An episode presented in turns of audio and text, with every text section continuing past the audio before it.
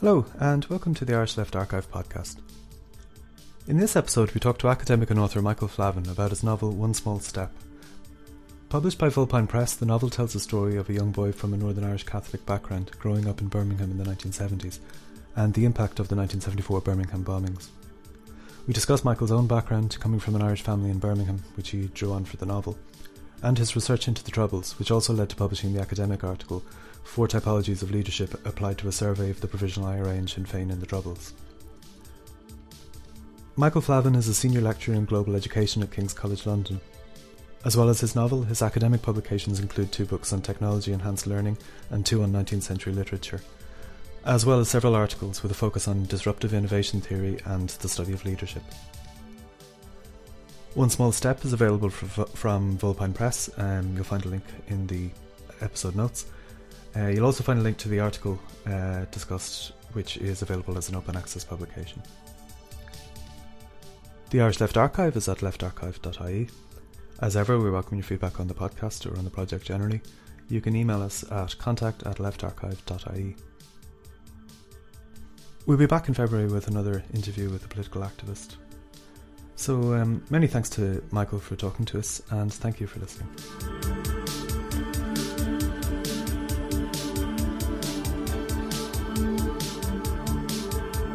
Well, first, uh, Thanks very much, Michael, for coming on and talking to us.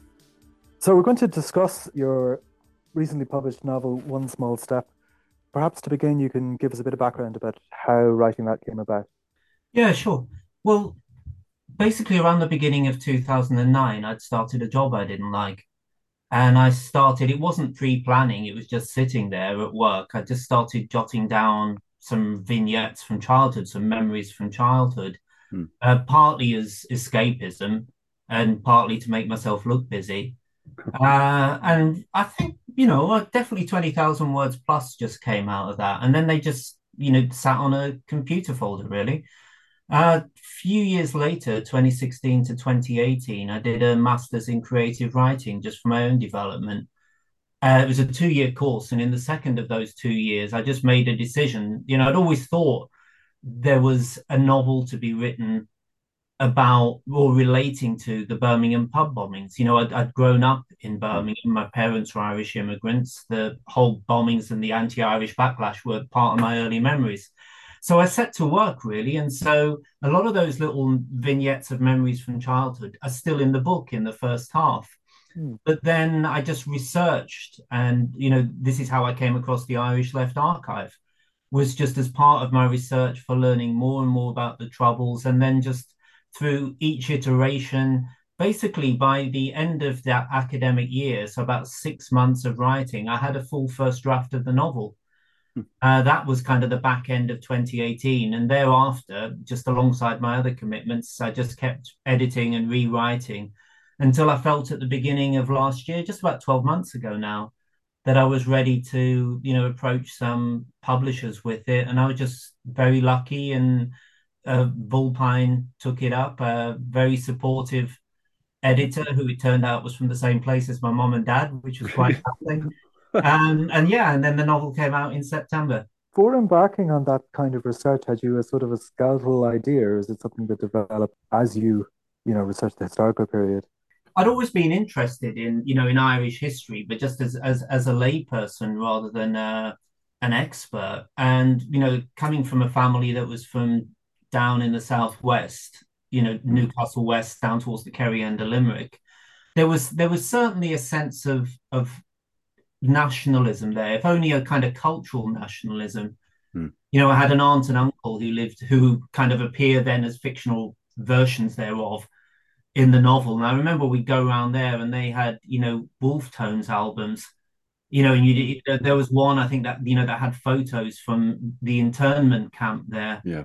So I was always conscious of that in the background, and I would have thought I was reasonably well informed. But when I started doing the really rather earnest research for the book, I quickly discovered how much there was that I simply didn't have a clue about. And so all the way through the writing, of one small step the reading was happening contemporaneously with mm. that just okay. and that's what fed forward then into the academic journal article that i've had published on the troubles back end of last year as well maybe give an outline of the plot of the novel um, in general terms, obviously, so people can uh, get a sense of where it's coming from. Yeah, so look, there's a central character who's a young boy called Danny, and he's fairly typical. You know, he lives with his mom and dad and his big sister. They're, uh, you know, an Irish Catholic firm, family growing up in Birmingham.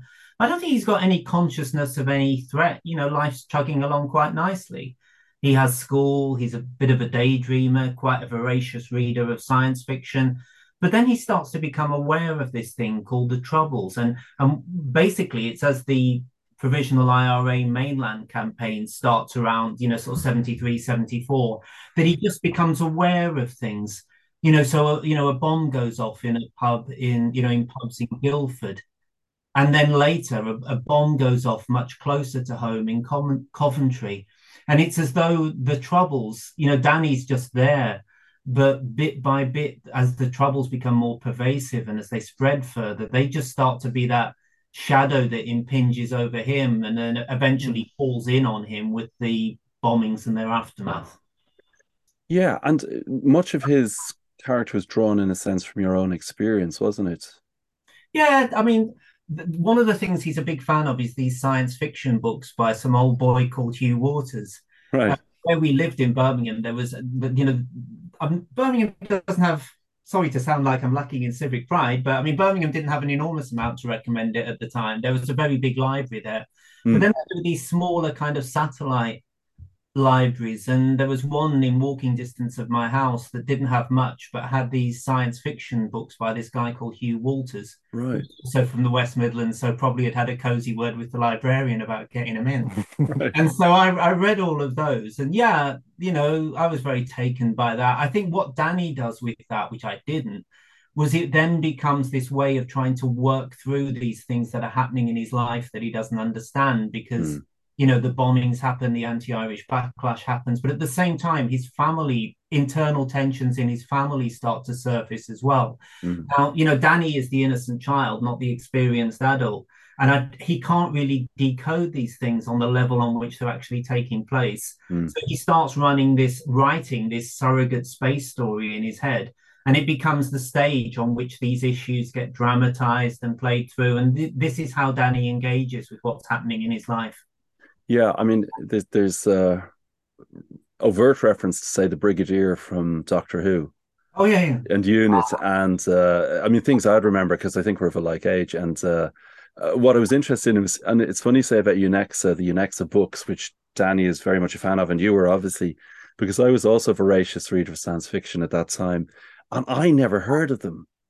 I don't think I've been think I've been playing with this in my head, trying to think did I read one? Now I may have read one in the midst of time, but I don't recall it. So clearly, the author had a fantastic way of getting uh, those into the into the local libraries. But it, mm-hmm. it but I, I think one of the key angles for me reading the book was, and it's called One Small Step, obviously a reference to the moon and the lunar landings, is something that you capture so uh, powerfully, and perhaps you expand on this is just how important that was to people uh, young people at that point in time. I mean it was it was the backdrop to our lives to a certain extent wasn't it? Yeah it was. And the fact that you know danny's reading is one thing but then you know there's the thing these little cards that come in packets of pg tips that have this you know I, I mean i've got a dim memory of those things as a kid you know and the you know the the television coverage. Yeah it was you know and meanwhile you had the cold war brewing and space becomes a potential theater for that so yeah, it was it was very much an all pervasive cultural thing that was happening. At one point, near the end of the book, he makes this reference to an American and Russian, you know, crew meeting in space, mm. and very performative handshakes in zero gravity. Yeah. Which again, I remember. But by that stage, I think Danny's becoming of of necessity very wise very quickly. Yeah. And and I think at the back end of the novel, there's these kind of his take on it is less innocent it's less naive it's it's more in a way he's young to be cynical but then some of the transformative experiences he goes through in the novel's second half i think create that yeah. skepticism and cynicism and, and part of what i'm trying to indicate towards the end is danny's possibly even getting radicalized but mm. not of anything innate but as a product of the experiences he's undergone with the bombings and then the anti-irish backlash there was almost a hint of and I mean maybe this is a stretch, but he, there's a certain sense of nihilistic or mm, almost a sort of proto punk kind of thing going on in his thinking and the mm. way he was shifting in a certain way. I mean, certainly, yeah, there's a tonal shift around page 230 as he gets that little bit older. But and, and it's a dark shift as well. But the book, the book is an interesting one as well because I think it's kind of got, uh, it's got a soft exterior, but it's got a very harsh interior. And maybe bring it to the bombings. I mean, there's no, you you certainly don't spare that historical moment from the reader. You know, there's a real sense that that's engaged with and very fully, and um, maybe like perhaps through your own experiences of that period of time, maybe to just talk about the bombings and what happened and how that. Well, I mean, for a start, in terms of their representation in the novel, I mean, uh, there's there is no attempt in the novel to exonerate the perpetrators mm. of what happened, but there is definitely an attempt to understand, because it's it's a thing that even thinking back on, I mean, the you know the the the Birmingham Six, they will have gone to the same venue, the Irish Centre in Digbeth in Birmingham that my that we went to. You know, mm. my mum and dad and me and my sister. Yeah. They will have gone to the same churches at, that we went to, as indeed will the people who then actually did the bombing, not the Birmingham Six. Yeah. So you'd see pictures of, you know, photographs of people on television that have been arrested you know, not just Birmingham, but right through the Troubles. And they look like people you knew because, you know, they look like yourselves, your own family, because yeah. of that ethnic similarity. So mm-hmm. I think there, there was definitely an attempt not to kind of hold back in the description of the mm. bombings themselves. And they're right at the center of the novel, and they really are that kind of fulcrum or pivot point mm. for, for, changing it. Because look, that was an abomination. I mean, that's 21 people, uh, you know, who, yeah. who lost their lives there in a city that's full of people who are Irish of Irish descent. it, it is the most extraordinary abomination to have taken place. So I can, but as a child, you know, you just kind of knew this thing had happened. Mm. You didn't feel that it was anything to do with you because it wasn't anything to do with you. Mm. But when you're the one Irish family in your neighborhood, guess what? It becomes something to do with you yeah. because all the people around you, you're the Irish family, the Irish did this, and this very weak, therefore, feeds forward into some fairly hostile times that the Birmingham community in the, the Irish community in Birmingham faced, yeah. and really from the back end of '74 onwards. Like you yourself um, experienced people beating you up, I think. Yeah, yeah. I mean, I was a child, you know. Um, and at the time, yeah, you're very frightened because it's but there's also this slight sense of mystification because you have no idea why this thing is happening. Yeah. But I mean, looking back, I mean, the point was there was my mum and dad sent me to the Catholic school. Mm. It just meant I was in a different uniform and walked a different way to the kids at all the local state school. It was never a problem mm. until post pub bombing, where suddenly I'm getting thumped on my way home. I mean, looking back, you know, I was you know, it, going to the Catholic school with that uniform on, it, you know, if I'd been walking down the street waving a tricolour and wearing a balaclava, I couldn't have stood out more. Yeah. yeah. the point was, I had no idea why this was happening. And a bit like Danny, I went through these phases. First, I was resentful of my Irishness because, as far as I was concerned, that was the reason why these bad things were happening. Mm. I then, you know, almost became the reactionary nationalist about it. But then when I started, I think a bit like Danny in second, I went to a comprehensive, but mm. I can't say a great deal to recommend it. But I did find history interesting and literature, and you you know became aware of this thing called socialism, and then you start to analyze, you know, and and think about the colonial history, and and I think your your consciousness gets formed. You know, it's not there something that's like intrinsic and inviolable. Hmm. It's mm. you're constantly getting reshaped by experience. And I think whilst Danny's trajectory is is dramatized, obviously, and, and quite abbreviated, yeah. I think I went through a similar trajectory, though perhaps over a longer period of time and with a little more nuance.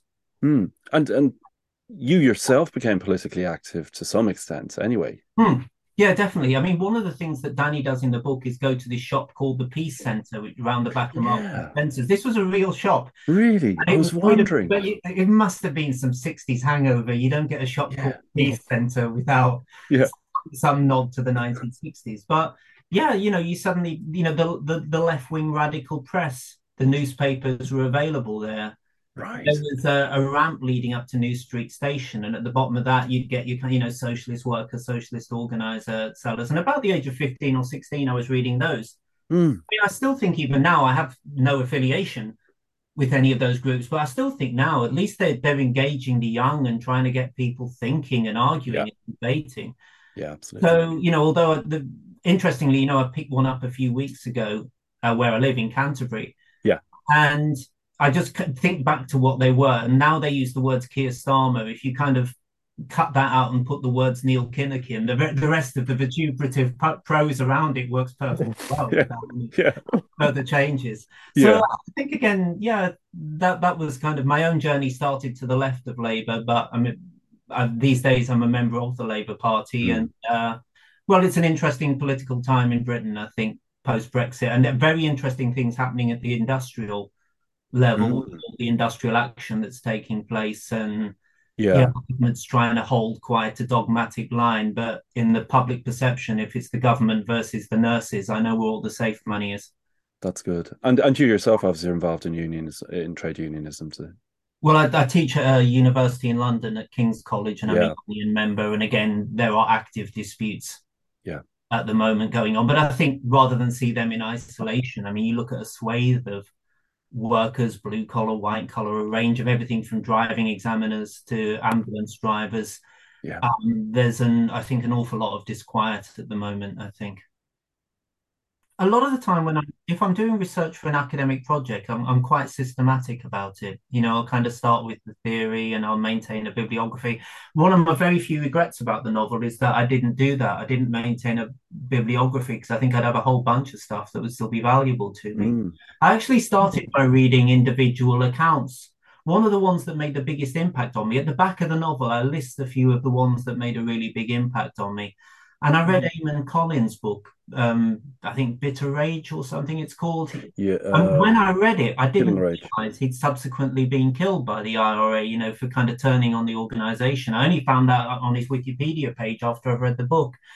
When you saw how, as one individual, he'd gone from a fairly ordinary person to an IRA member after the Paras had, ra- you know, there'd been this silly thing, there'd been a vehicle stop him and his father. Hmm. One of the army's sniffer dogs had taken a, a very active interest in the boot of their family car. And then a couple of nights later, the Paras descend on the house and they're all getting taken in and he's getting beaten up, you know, very badly. Yeah. You know, in detention, they find out in the end the thing the dog was taking an interest in was creosote. And when he's released, he joins the IRA. And you can see how that radicalization, that hatred is isn't isn't anything innate in Irish people. It's it, it was produced Yeah. by the circumstances. And I think a lot of the early reading I did was these kind of individual survivors, or in the case of Eamon Collins, not a survivor Hmm. of the conflict, and just seeing how events had transformed individuals and what became of them.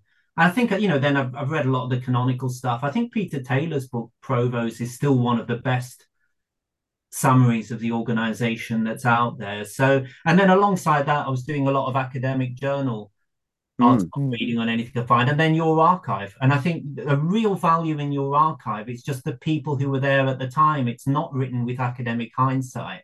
Mm. But you know, these are publications that are being rushed out hurriedly, contemporaneously in the heat of the conflict. I, I think it's a real what you've got there is a really vital source. Oh, thanks. You you were saying that there was an unpublished from the archive, which actually figures in the book, but I don't know if we should say too much because we don't want to spoil it. But uh, which is it's great that's there. I mean, certainly the immediacy of um, the archival materials and not letting, not having us mediate them. That's a key thing. Yeah, there for others to read. Well, if if you revisit that part in the novel, the bits that Danny's reading out Mm, in your archive. It's an issue of Republican News. So I basically printed off the entirety of the uh, newspaper and then just went through it and you know found a couple of things that were there and they they get quoted in the yeah. novel. So again, it's just that sense. I, I do try to evoke in the novel. I mean, it's it's not an academic project. It is a novel. It is a work Mm. of fiction. So you're trying to evoke the time and the place. And this is basically that Danny's parents buy Republican news, but then conceal it from their children. Yeah. But you know, a copy's just inadvertently dropped behind the back of the television, and Danny picks it up, and that whole subsection of the novel for several pages is a copy of Republican News that I printed off from your archive that somebody very kindly volunteered.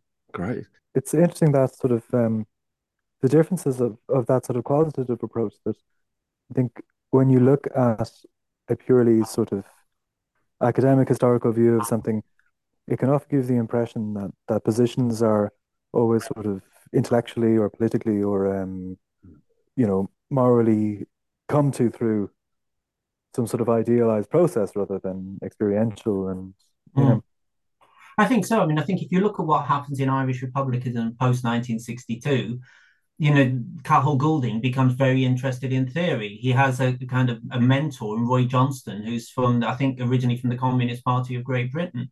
So that mm. does become quite idealized and theorized.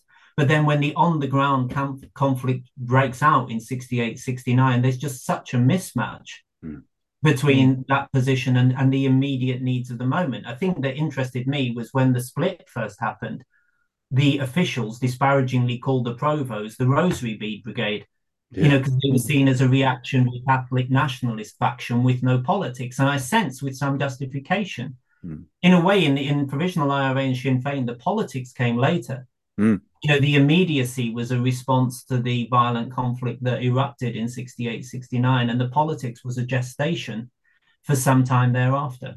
It's an intriguing comment to make as well, isn't it, in terms of given the pools of support that the provisionals developed, to be critiquing them in quite that way is almost uh, you know it's an odd thing to say in a sense if you two are swimming in the same pool trying to get presumably at least some of the support.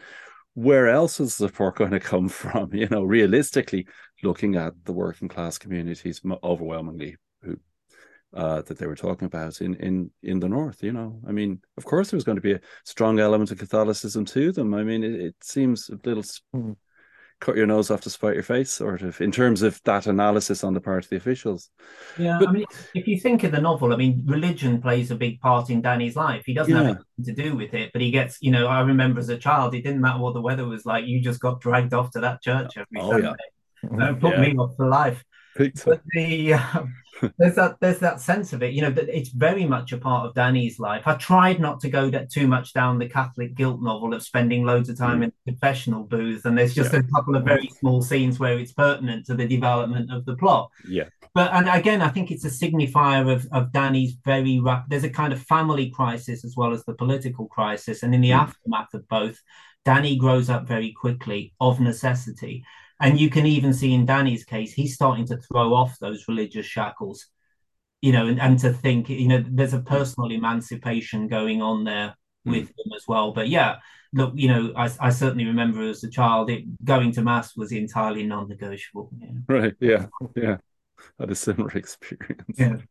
Slightly broader in that there was another religion involved as well, but uh, didn't change things. And and again, I, I I was saying that my own family, my mother's from Birmingham, and all her her mother and her grandmother and all the rest were from Birmingham as well. So there's it, for me, it's very interesting reading the book because I'd have a little bit of a little bit of a familiarity with Birmingham in not, not so much the 70s, more the 80s. But anyway, um, in terms of and this comes to the actual lived history that you you lived through how long did it go on for that sense of very hard-edged anti-irishness in the aftermath of the bombings?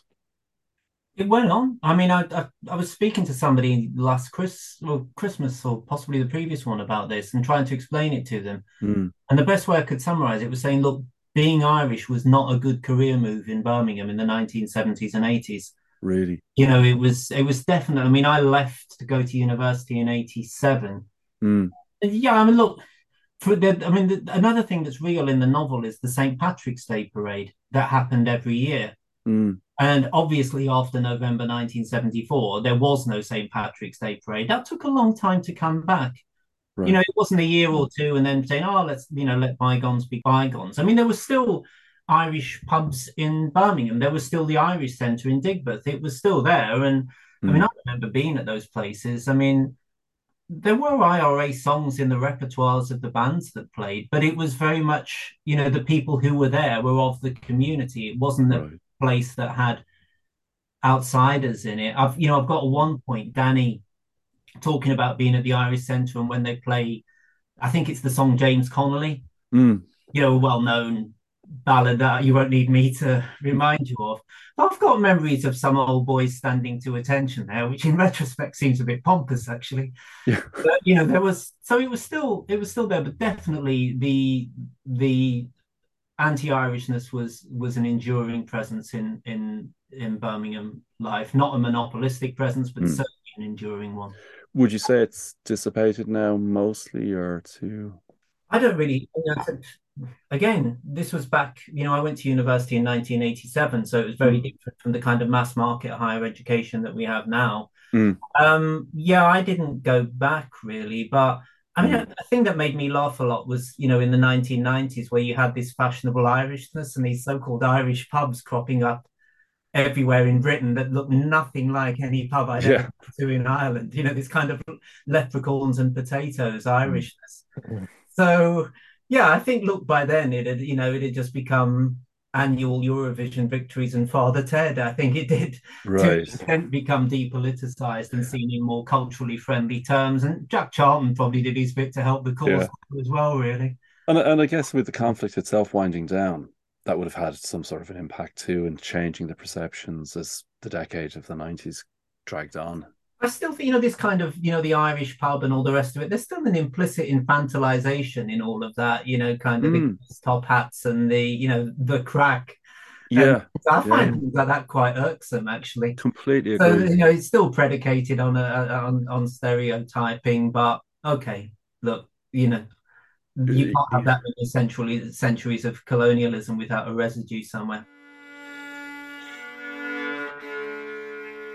Maybe we should explore how you wrote the article. I mean, uh, because that seems a really interesting. I don't want to call it a byproduct, but uh, uh, a, a, a, a document to write in a sense off foot of the research. Would you say that's a reason why framing it?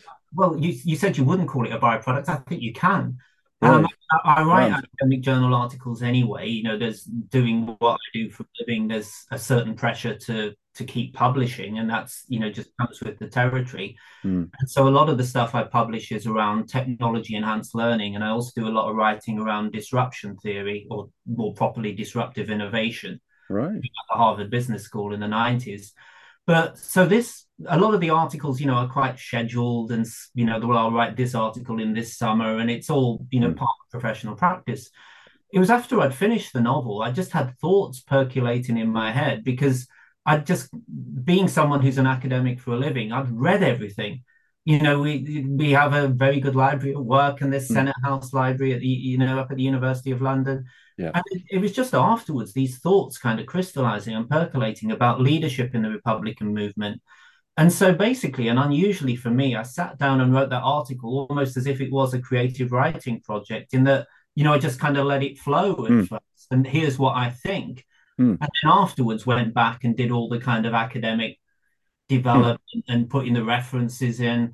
And there's a quote I use in the novel. A thing that really interested me was Edward Said it's the closing uh, it's the the quote with which the novel closes that's right yeah. because an interesting hypothesis i formed out of writing the book was there was nothing about the birmingham bombings that created anti-irish racism hmm.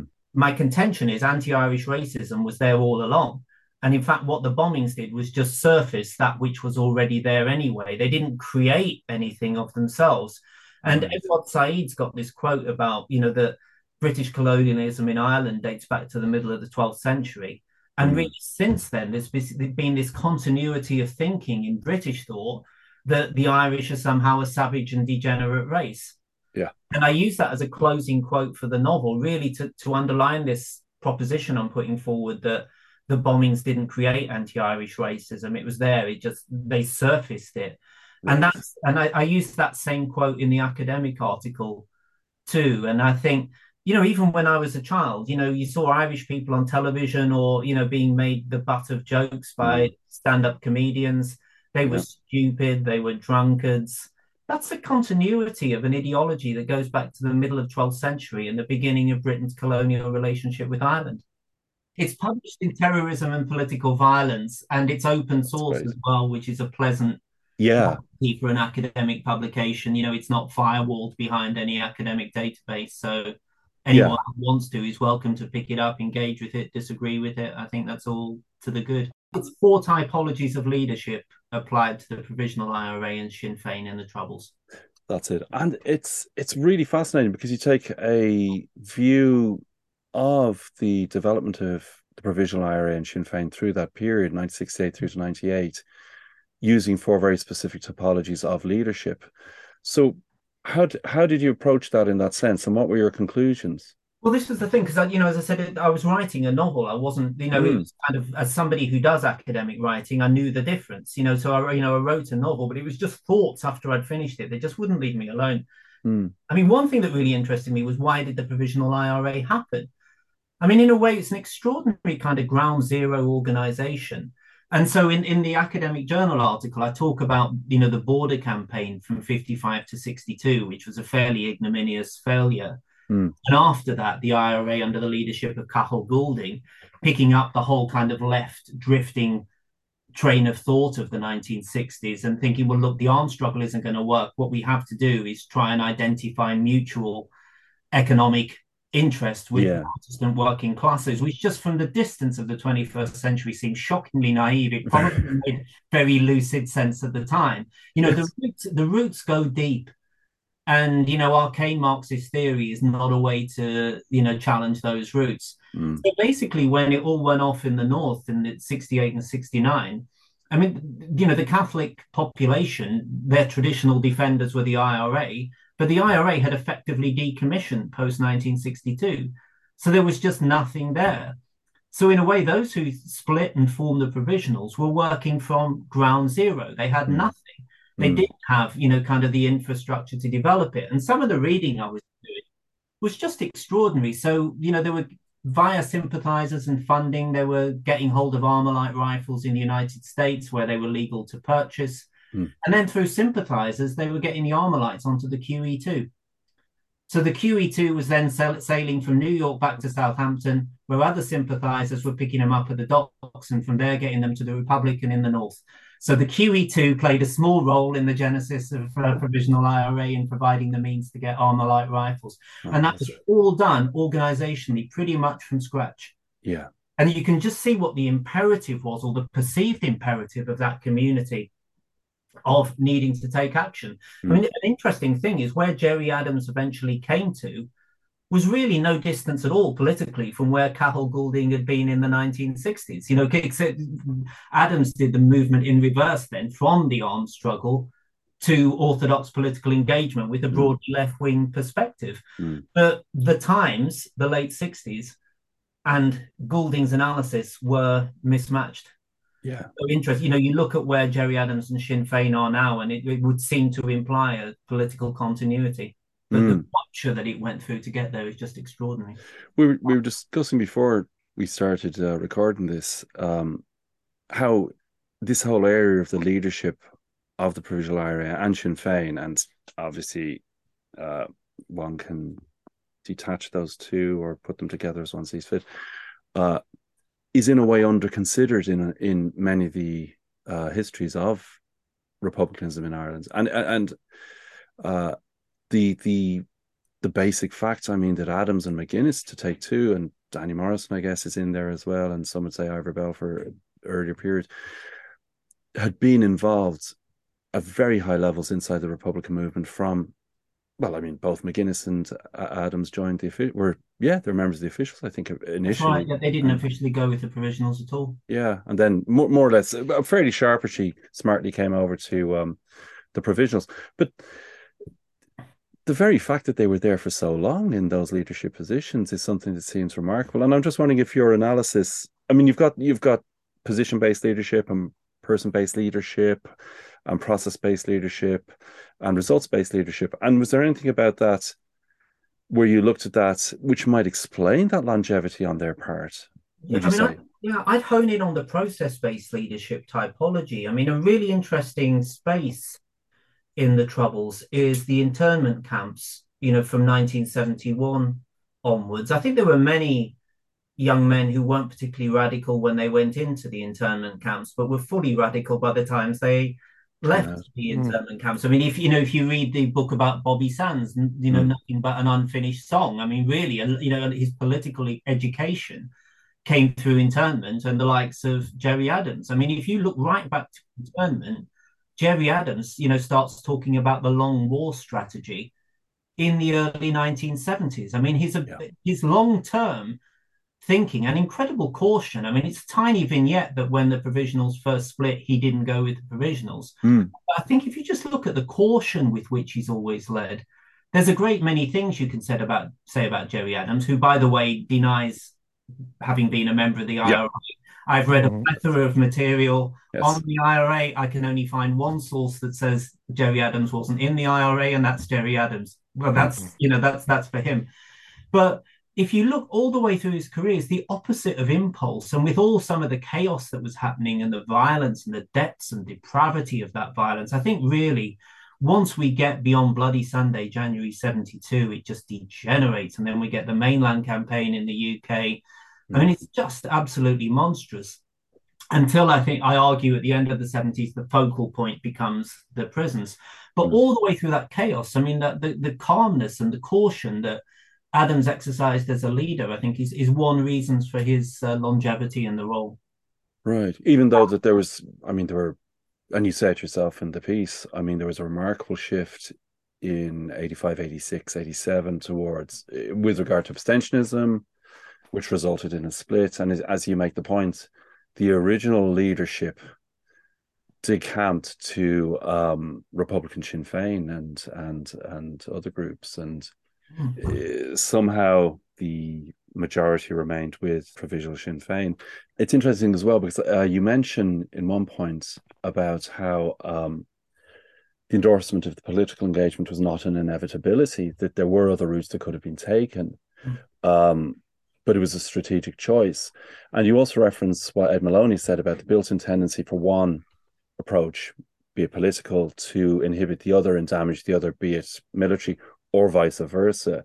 But once, and he said, once the IRA set out to capture and hold public support, the logical dynamic pushed Republicans more and more towards contesting elections as the most effective way of measuring and um, demonstrating that support. Again, you quote all of that. But it's interesting, isn't it? Because I think there's an obverse to that, which is the military campaign, if it had been prosecuted to a much greater extent, and in a way, Birmingham to a certain degree, I think exemplifies this, but there are other examples as well they would have lost a significant portion of their base. I think it would have been impossible for them to keep it. I mean, if we try and detach ourselves, it's very hard not to have a, a gut level emotional response to what happened in Birmingham and Guildford mm. and, else, and Hyde Park and elsewhere. Yeah. But if we can detach ourselves from that, it doesn't even make any strategic sense. Mm. You know, provisional IRA is a working class movement, and then it says sets bombs off in places where working class people congregate. Mm. So even if we kind of detach ourselves from all the emotional and moral dimensions of it, it doesn't even make strategic sense mm. to have pursued that course of action. And I think really, you know, Danny Morrison, I mean, it was, you know, it's one of those great totemic moments of bubbles with, you know, with the Armalite in one hand and the ballot box in the other. But as soon as you posit that strategy, you have to recognize simultaneously that the two cannot cohabit indefinitely. One is going to consume the other because they're just in such fundamental tension as strategic approaches. As, and once that's posited, you know, mm. it had to, it couldn't be sustained as both. And there's just this imperceptible movement towards the political, you know, away from the paramilitary. Yeah, the Ard Fheis of 86, where by this stage, Adams has has uh, Martin McGuinness, of course, perfectly capable of thinking for himself. But you know, Martin McGuinness speaks in favour of contesting mm. elections in the Republic, and of course, uh, Martin McGuinness has the credibility with the the ground level of the organisation and the roots and the mm. base mm. that I think Gerry Adams never had to the same extent. But once Martin McGuinness is part of that leadership momentum itself, I mean, really post 86 you just seen that it, it, really the writings on the wall for the armed campaign yeah. after after 86, I think, which then leaves these anomalies like the appalling business at Enniskillen at the end of 87, and then we have Gibraltar in spring 88. and proxy bombings and such like. Yeah, oh, yeah, yeah, yeah. I mean, you do say in the actual novel, and I think in the essay as well, um, that uh, some one strand of thinking was that somehow bombings in Britain, on the island of Britain, would somehow turn people against the events in the north. That always seemed to me, uh, and I, I agree with your analysis, that always seemed to me to be a stretch. I mean, the idea that the British people would say no. I mean, you know, having lived in England myself, I would have thought the tendency would be more or less what we saw, actually, sort of a solidification around the state, and and the state will protect us, and then giving a certain degree of license to the state to act in certain ways, which we saw with the Birmingham Six and the Guildford Four, and you know, terrible, terrible travesties of justice. Uh, but in a sense, not unpredictable. I mean, would you would you tend to the view that those were there was a inevitability that certain things would happen which were absolutely abysmal. I think it's a really important point because part of what my own view on this, uh, you know, it's covered in the novel because after the bombings, I then have the arrest mm. and torture yeah. the Birmingham Six presented. Yeah. It's not a kind thing to say, but my own view is if it hadn't been those Irishmen, it would have been other Irishmen. Yeah. I think it was this need to have someone in the frame for this. There was an absolute imperative to find someone responsible for this atrocity. And I get it, the worst peacetime, you know, the worst bombing incident in, in Britain since the Second World War. How did you expect people were going to react? I mean, it's, it's one of those things about this. This is something I haven't got historical verification of. I only heard at the anecdotal level because obviously I grew up in Birmingham's Irish community. Mm. that was that a work colleague of my father's got taken in because he also, you know, he was involved in things like organizing dances and gigs, you know, in mm. pubs and clubs around Birmingham for the families of the internees. Right. You know, this was this was you know this was commonplace, and he got taken in. And this I do this one I do know for a fact. The thing that comes up in the novel very early on is that there's a vinyl album of Irish, Irish rebel songs. Yeah. In the Cronin's family home. I remember it. The actual record was I called him Hughie Maguire mm. in the novel, but the record was Hugh Trainor's Songs of Irish Resistance. We had a vinyl record, it had Boys of the Old Brigade on it. I remember right. that one. And after the pub bombings, he went missing from the house. Really? My parents must have got rid of it. They must have been frightened at the ne- of the next knock mm. at the door. And a lot of Irish people in Birmingham were frightened of the next knock at the door. Yeah. Yes, you know, it was the six, the five Irishmen arrested at Heysham Dock and then the sixth arrested back at his council house in Aston. But there was a climate of fear and intimidation yeah. for the entirety of the Irish community in Birmingham. And the actions of a tiny number of people got conflated with the entire community. And it, I mean, I was a child, and even, you know, I'm the one, I'm getting thumped on the way home from school, but I'm still here to tell the tale. Mm, mm, I think for people like my parents, it was actually one of your previous interviewees, Vincent Doherty, mm. and this lovely phrase I've not heard before called the Giuseppe Conlon generation. Yeah. When I hear that, of course, I think of Pete Postlethwaite's brilliant representation yeah, of. Uh, no, he was played the father, didn't he? Yeah, Giuseppe. Yeah. In uh, in the name of the father. Yeah. These were people who were stoic and uncomplaining. Mm. You know, they did the jobs that a lot, like a lot of immigrants, they did the jobs that the indigenous population didn't want to do. Mm. They were hardworking people on not much money, trying to make their way in a country that really didn't have much time for them. And, and innocence. Suddenly, they're on this almost kind of horrible light of suspicion of all Irish people in Birmingham because, in the popular imagination, it had all got mixed together, and those people, the yeah. people who did it, got conflated with the entire population. And if you look at the structural composition of 21st century Islamophobia in the UK, mm depressingly, I don't think we've moved on much. One one other aspect that struck me as very interesting, and it's, and it's particularly interesting knowing your own family background, was the sense of northern voices in the book, in the novel, because so many of the characters, I, I think Danny's parents are from the north, uh, one's from Derry anyway, at least. Mm, did you find it easy to step inside that voice, or did you find that stretch, or was it again was that part and parcel of the reading that you did? Yeah, it was very much research based. So look, nobody from where my mum and dad came from would say the word dead on. You know, if they if someone asked how they were, you know, that's very mm. much a Northern Irish thing. And so yeah. I, I'd read texts and literary texts from Northern Ireland and just be attentive to voice mm. on it. So yeah, a lot of that was the product of research. You know, my you know my parents. So there were things in it. I mean, I that's quite early in the novel. I remember my my mum and dad found we used to use the phrase "says the Brummie" as a suffix in conversation. Right. You know, so the idea that of pouring for rain, my mum and dad thought that was hilarious that you'd use hmm. the verb pouring for rain. Right. You know, it was either raining or it wasn't. So I think Yeah. it was really odd because you know my, my childhood prior to the troubles intruding was just completely ordinary, really. Yet at Mm. the same time, you were on some level conscious of difference. Mm. You know, we had the Sacred Heart on the wall. The story in the novel early on about, you know, the holy water font by the front door. Yeah. You know, so when I left for school in the morning, my mother would flick holy water on me as this one. When she first moved to England, she did it to a neighbour who was just completely horrified that just thought an Irish woman was chucking water on her. But you know, but the point is, if you're of the Irish Catholic family, you know what the holy water font is. Yeah. about. You know what you know, and we had the Sacred Heart. I mean, I'd lost touch with all of that to such an extent. A few years back, one of my children was looking at different sixth form options. We went to a Catholic school. Hmm. Of course, you got the, all the iconography around the walls, and it's like you're in this, you know, in a butcher's warehouse or something. kind of the, the bloodiness of the imagery, and I think The Sacred completely Heart. terrified my daughter, who says, "I'm not going there." Um, and you just you lose it, you know. You, you Yeah. get it. I think because I've been in it, you know, I live in the southeast of England. I work in Mm. London. Um, I was at my father's funeral in 2006, and you know, talking to cousins, hadn't you know what funerals are like? You see the Mm. cousins you haven't seen for 15 years, Mm. and you do realize how far you've moved from it, but it's just been almost an imperceptible glacial pace. Yeah. you. Mm. So I, I kind of sort of see it both inside and outside now, which is a creatively interesting space to occupy, I think.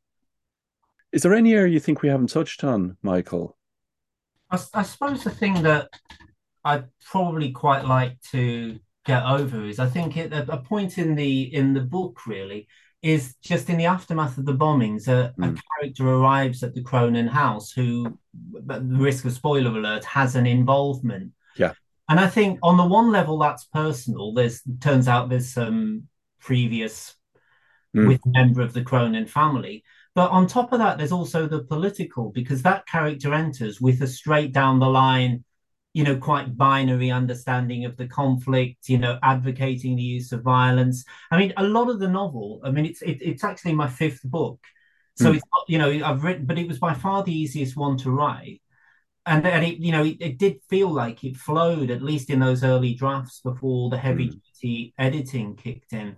But there's one chapter where that character, Eamon, and Danny's father, Bill, have a set piece argument where, you know, kind of Bill Cronin is putting forward, if you like, the Giuseppe Conlon position, hmm. you know, and yet, you know, Eamon's got the the the you know violence is necessary, and they debate the two positions, and I try and keep it poised, but I think it- there's this tendency to homogenize Irish republicanism, and I think that's a that's just a category error because Mm. there was then a lot of tensions within it. So someone like Bill Cronin, like my own parents, could have the cultural nationalism of a record of of rebel songs in the house, like so many Irish families didn't signify any kind of political allegiance. Mm.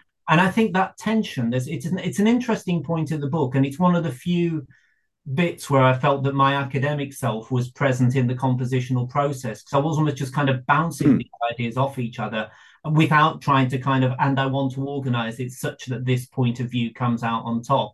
Yeah. But Mm. I think for people who don't know the Irish community, I'm hoping, you see, on one level, it's a very local book. It's about the Irish community in Birmingham around the time of the pub bombings. Hmm. But I simultaneously hope that for readers, there's something quite universal in it too, because at the heart of it is a boy who wants his mom to love him, Yeah. but for one reason or another, that love isn't available. Mm. So I'm, I'm, and readers who've got back to me on it. I mean, a number of my students have read it who don't have any, you know, affiliation with Ireland, and yet Mm. can appreciate it on that level. So I hope it works on that kind of literary, novelistic level as well as on the political level. Mm. Oh yeah, absolutely. And I think it covers covers the ground very, very uh, comprehensively. I don't think it's didactic in that sense. Mm. So I think that it avoids that trap. Yes, yeah, I think that's Uh, And, and maybe in part that's because Danny's voice is so strong. It's it's like reading it, it's a very authentic voice, I think, from that period. Well, I, th- I think I think when I wrote the first draft, there were only two instances of Danny drifting off into his daydream world where he's an astronaut. Okay. Mm. And pretty much all the feedback I, I, at the back of the book as well, I credit a number of readers who were brilliant and really constructively critical. And an, a lot of those early readers came back to me and said, I really like the bit where Danny starts doing his parallel space story. I mean, really, in the last couple of edits, I was kind of thinking, well, I haven't had one of those for 20 pages, so I'd best have, you know, that kind of separate yeah. thing. But again, I just kind of hope that's something that works for people. And it's very much, you know, it allows Danny to engage vicariously with with pressure points in his life that he can't cope, he simply can't disentangle in the adult world. Mm. So he translates them into his child space story. So his enemies in the space story become the space paras yeah. Because he's had a cousin come over, you know, early in the novel who tells him about all the terrible things the British Army are doing in Northern Ireland and tells him about the Paras and Bloody Sunday. Yeah. I mean, there's no way pa- that the, the, the child can disentangle that. Mm. So in his the story that he's writing simultaneously, they become the space paras and become, you know, his opponents almost in this Flash Gordon style battle against enemies in a sci-fi. Yeah. Where can people get this? Uh, it's on all the usual points like Amazon, Barnes and Noble. Um, yeah, just uh, pick it up. You can get it in Kindle format. You can get it in novel format. Really, as well, you know, I'm on the usual places of LinkedIn and Twitter. Yeah. I really just want readers to engage with it as well and say what they like and dislike. I mean, you know, there's reviews on Goodre- Goodreads and reviews yeah. on Amazon so yeah, you know, I want readers to engage with it. Feel free to agree, disagree, like it, dislike it, but the the engagement with readers is just the bit that means a lot to me. It's a fascinating book, and it's uh, a novel, but it has a very interesting political and cultural resonance as well. Listen, Michael, thank you so much for this. Really appreciate the opportunity to talk. No, it's absolute pleasure for me.